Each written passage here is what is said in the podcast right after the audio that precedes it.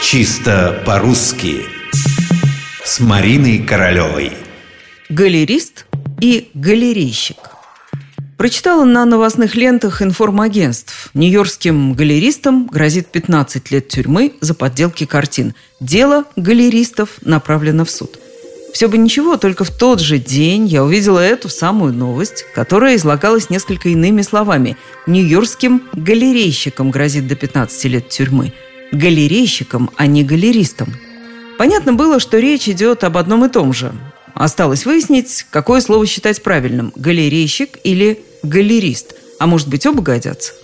Итак, для начала, что это такое? Профессиональный искусствовед, владелец или сотрудник коммерческой художественной галереи – Человек, который организует постоянные или временные коллекции, выставки и продажи произведений искусства. Специалист, который занимается экспертизой, рекламой, популяризацией предметов искусства. Так кто же всем этим занимается? Галерист или галерейщик? На просторах интернета вы с легкостью обнаружите оба слова, причем означать они будут одно и то же. То, о чем я вам только что подробно рассказала. А вот со словарями сложнее. Только в одном из них, а именно в словаре ударений Агеенко и Зарвы, я обнаружила галериста. Вывод – галерист – слово более приемлемое. Галерейщика я бы скорее отнесла к области разговорной речи.